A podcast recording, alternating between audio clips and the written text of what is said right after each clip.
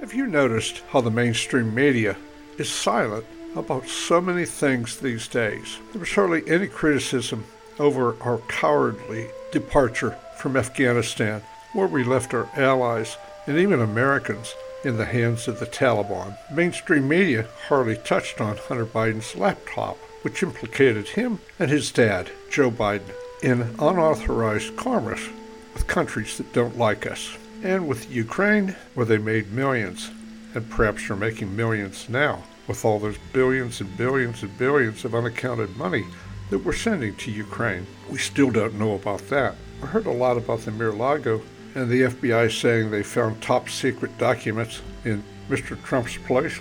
We don't know what they are.